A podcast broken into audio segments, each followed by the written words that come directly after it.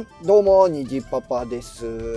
まあ、最近ね、えー月に1回ぐらい、歯医者に行ってるんですけども、まあ、基本的にはね、歯の、おーなんやろ、歯石取り、えーみたいなね、感じで行っております。あのーまあ、お恥ずかしながら、え歯医者がね、あんまり得意ではないもので、えーなんですかね、あんまり行ってないなかったんですよ。でまあ何かあったら、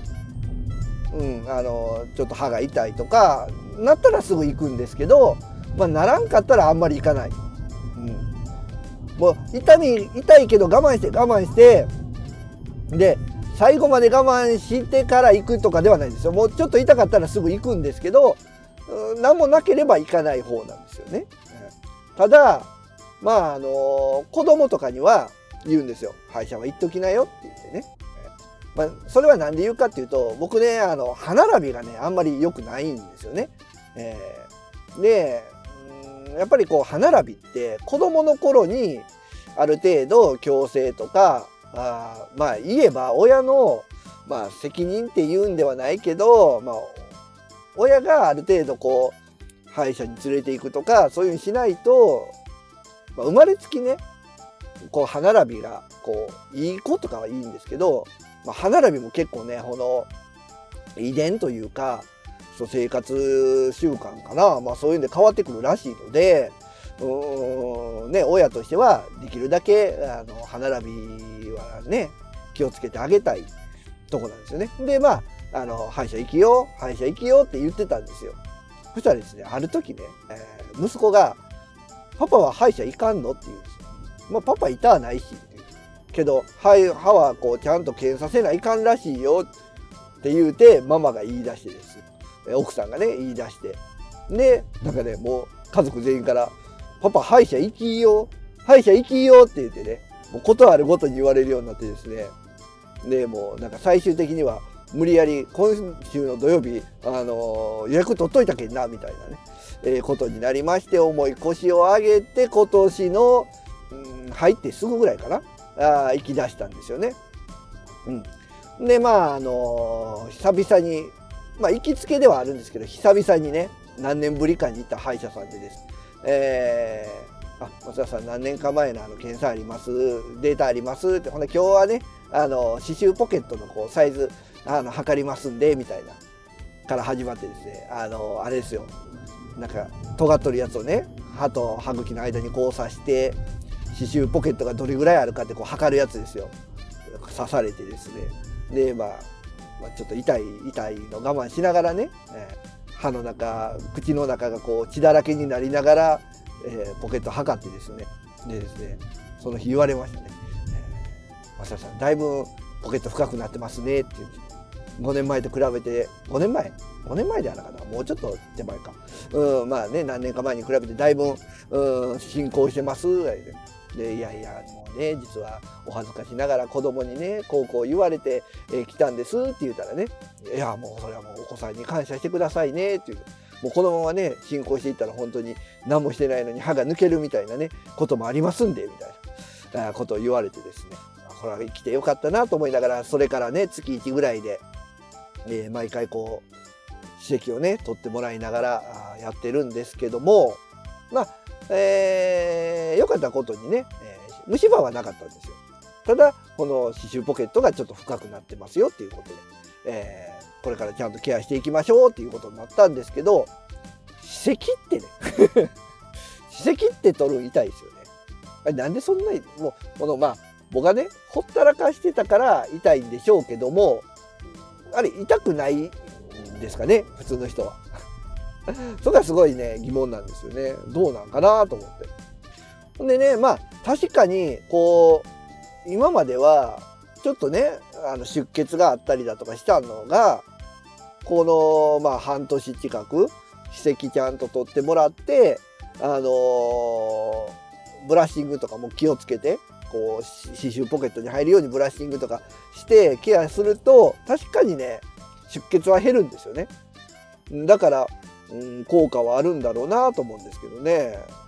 でもみんながみんなちゃんと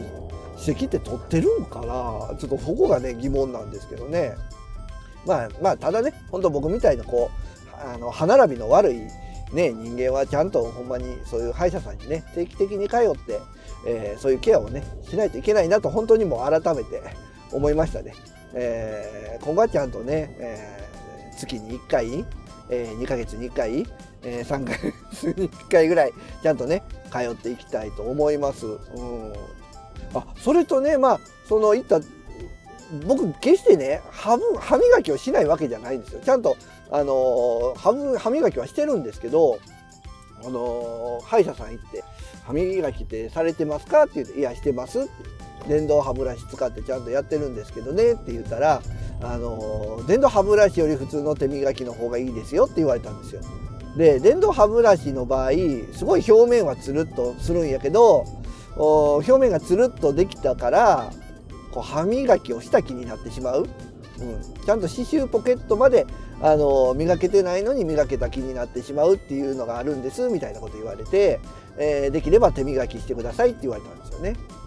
そうなんやって。改めて。僕ももう電動歯ブラシの方がねあの振動がこう何万回とかね言うじゃないですか。だから手磨きより刺繍ポケットとかもめちゃくちゃ綺麗に磨けてると思ってたんですけどそうでもないんです勘違いしてましたね。でまあそれもねもう手磨きに変えてでまあ毎日ねこう歯磨いてね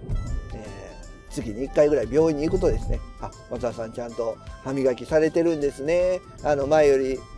歯茎引き締まってきてますよみたいなことね言われてね。何ですかねやっぱこう人間褒められると頑張れるっていうね。あ次行く時も頑張ろうみたいな感じにはなってますけども、え、でまあ僕が行く歯医者さんはもう家族全員行ってるんですけどうーん基本的には女性ばっかりかな。女医さんがいてほんで、まあ、夫婦でされてるんでしょうけど、まあ、院長先生がいて、まあ、あとしか衛生衛生士の人は全員もう女の人ですね。ただね僕がこう毎回ね違う日に行くもんで、えー、毎回担当が違うみたいなね。あれ毎回行ってたらこう行きつけのね歯科衛生士さんみたいなのができるんでしょうけど僕は基本的に休みの土曜日土日のどっちかにしか行かないんでこう衛生士さんもねこうタイミングによってこう入る日が違うみたいで、えー、いつもね予約取る時に「あのー、担当じゃないですけどいいですか?」みたいなこと言われるんですよね。まあまあいいですよ全然誰でもみたいな感じなんですけどどうなんですかね皆さんこう担当の衛生士さんとかついたらこう会話とか弾むんですかね。でもねこう口開けて歯を治療してる時に話しかけられてもこう困りません？こうここは何とかですか？みたいに言われても、ゴゴゴゴゴみたいなね。喋れないじゃないですか。皆さんどうしてるんですかね。ちゃんとこう、無理やり喋ってるのかな。ね。ちょっともう、あの歯医者、歯医者素人なもん、あんまりね、こう歯医者でのこう、うまい過ごし方がわからないですよね。えー、まあ、あとは、あの痛かったら痛かったら手挙げてくださいねみたいなことを言われるんですけど、まあ、少々は我慢してしまうみたいなとこはありますよね。あれ痛痛かって手挙げたらやめてくれるんかな？そこも気にだからこうね治療してくれてる時にこう手を組んでるんですけど、まあ、合唱みたいなね形にしてるんですけど治療終わったらねなんかこうがっちり組んだこう手の跡がね赤くなってるみたいなことは多々あります。まあね、大人なのに、いいおっさんなのにちょっとお恥ずかしいですけどもね。えー、まあまあ何はともあれね、えー、最近はちゃんと歯医者に行ってますんでね、えー、皆さんもね、刺繍ポケットが深くならないうちに、え、これを聞いてるおじさん方、え、歯医者に行った方がいいですよということで、え、今回は、え、歯医者のお話でございました。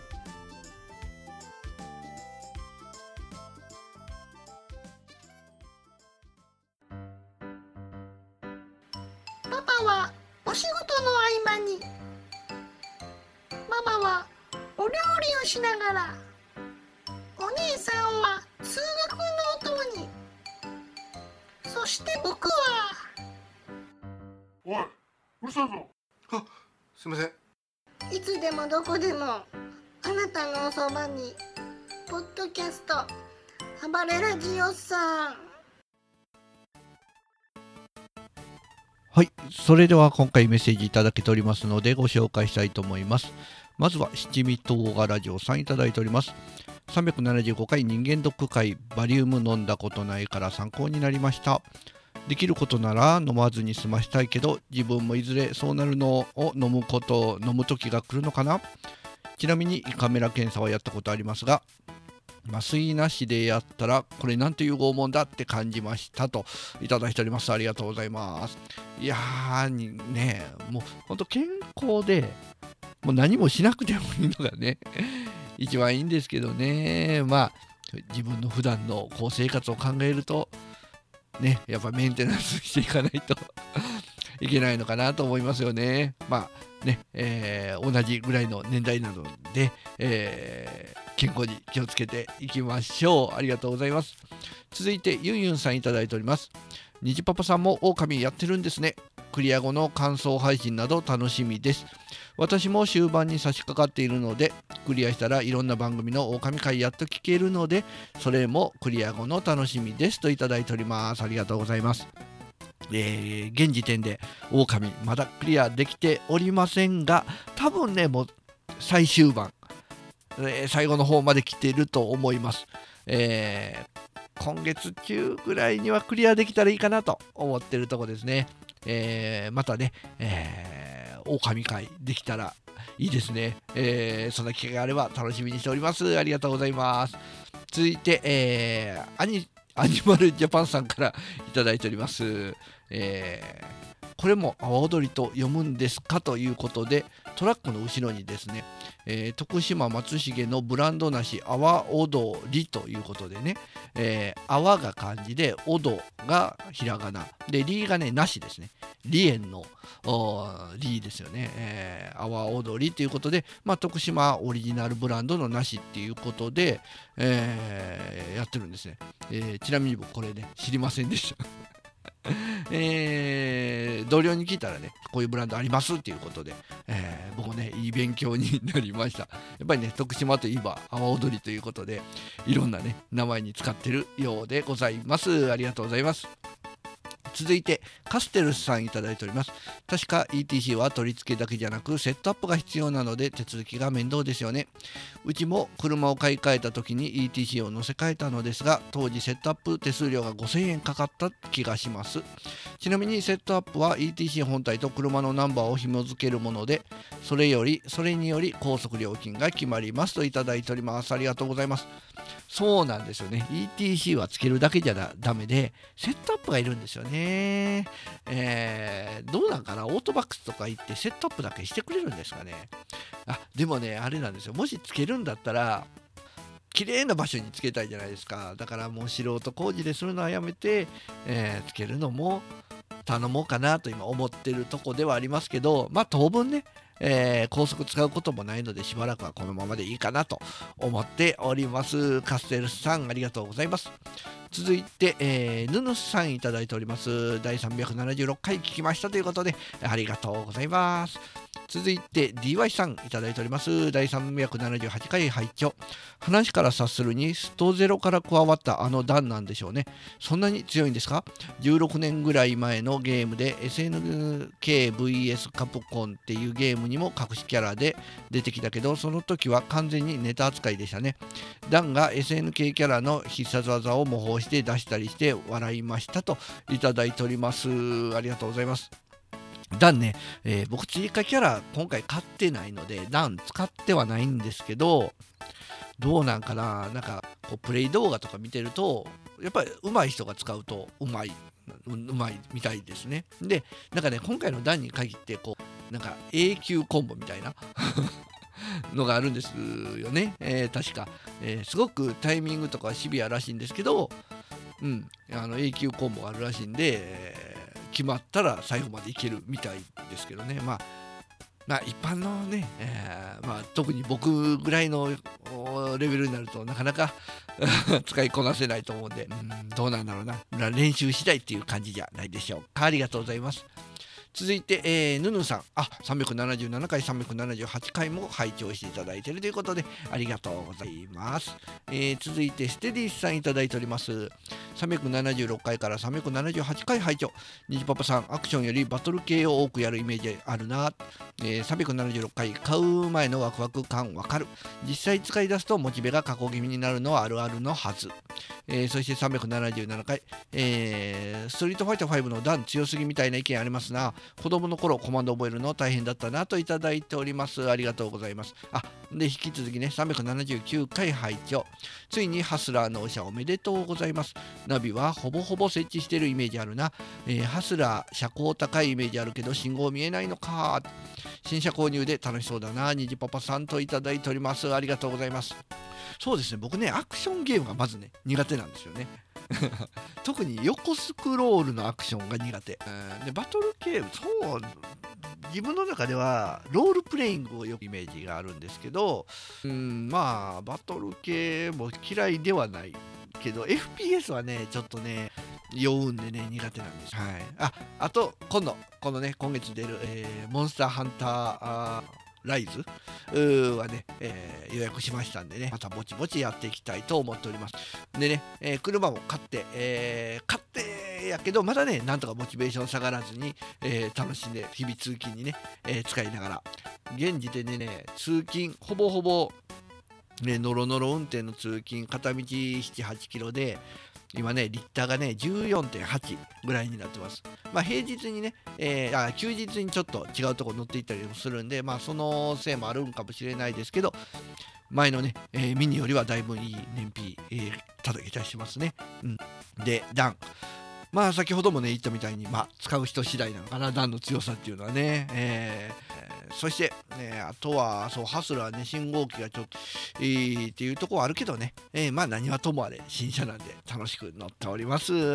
ディさん、ありがとうございます。えー続いて、えー、ヌヌさん、あ、379回も聞いていただいております。ありがとうございます。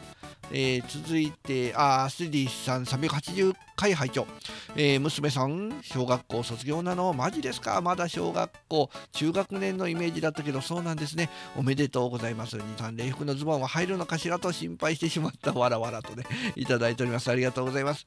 えっとですね、まあ、今回ね、娘卒業ということで、まあ、早かったですね。えー、パパラジオからっていうことは、娘が中学年ぐらいの時から始めたんですよね。えーまあ、そんな娘ももう卒業で、えー次から中学校ということで、えー本当ね、えー時間の流れは早いなと思います。そして、そんな僕はね、えー今回は礼服でなくスーツを着ているので、えー普段着ている服なので、なんとかあー会いましたということだけ報告しておきます。礼服もね、えー次着るとき入らないことがないように、えーちょっとね、頑張っていきたいと思います。ありがとうございます。ということで、今回メッセージ以上となっております。皆さん、ありがとうございました。